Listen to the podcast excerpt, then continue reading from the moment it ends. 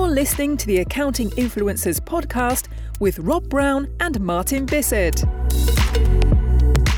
Welcome to the Accounting Influencers Podcast Network. This is a bonus episode, along with a few others that we've done on the subject of reputation and influence. It's really important that people can talk about you in great ways so that you get things done, you get deals done, you get authority in your space, whether you're an accountant or you're selling to accountants.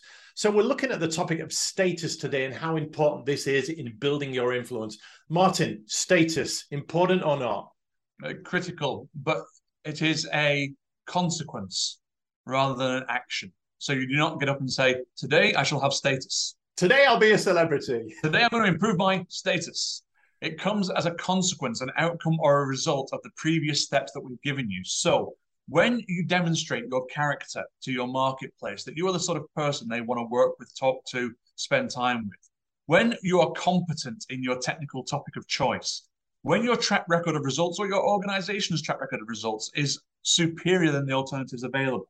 When you have spoken regularly and they've heard you at least once or twice now and they like what you had to say, when you have written pieces that they've read or that one of their team members have read and it's made sense, they go, This is a good piece. Have you looked at this piece that's by so and so? When you have developed a following as a result of all those things and people look to see that there's an audience there who listens to what you've got to say, when you broadcast on the platforms where they can find you so they're repeatedly exposed to your content and your delivery, when you actually have a large amount of assets to show that you can communicate to people digitally, you can you can communicate to them in person, you can do it virtually, you can you know, do it via uh, visually as well. Then all of that compounded up over the years gives you status. You become the go-to person on your topic. It's hard to do that if you're a job hopper, for example. If you're changing positions every 12 to 18 months, very hard to gain status as anything other than a job hopper if you have somebody who, who've made something your vocation, made it your craft or your art, mastered it, then status, heft,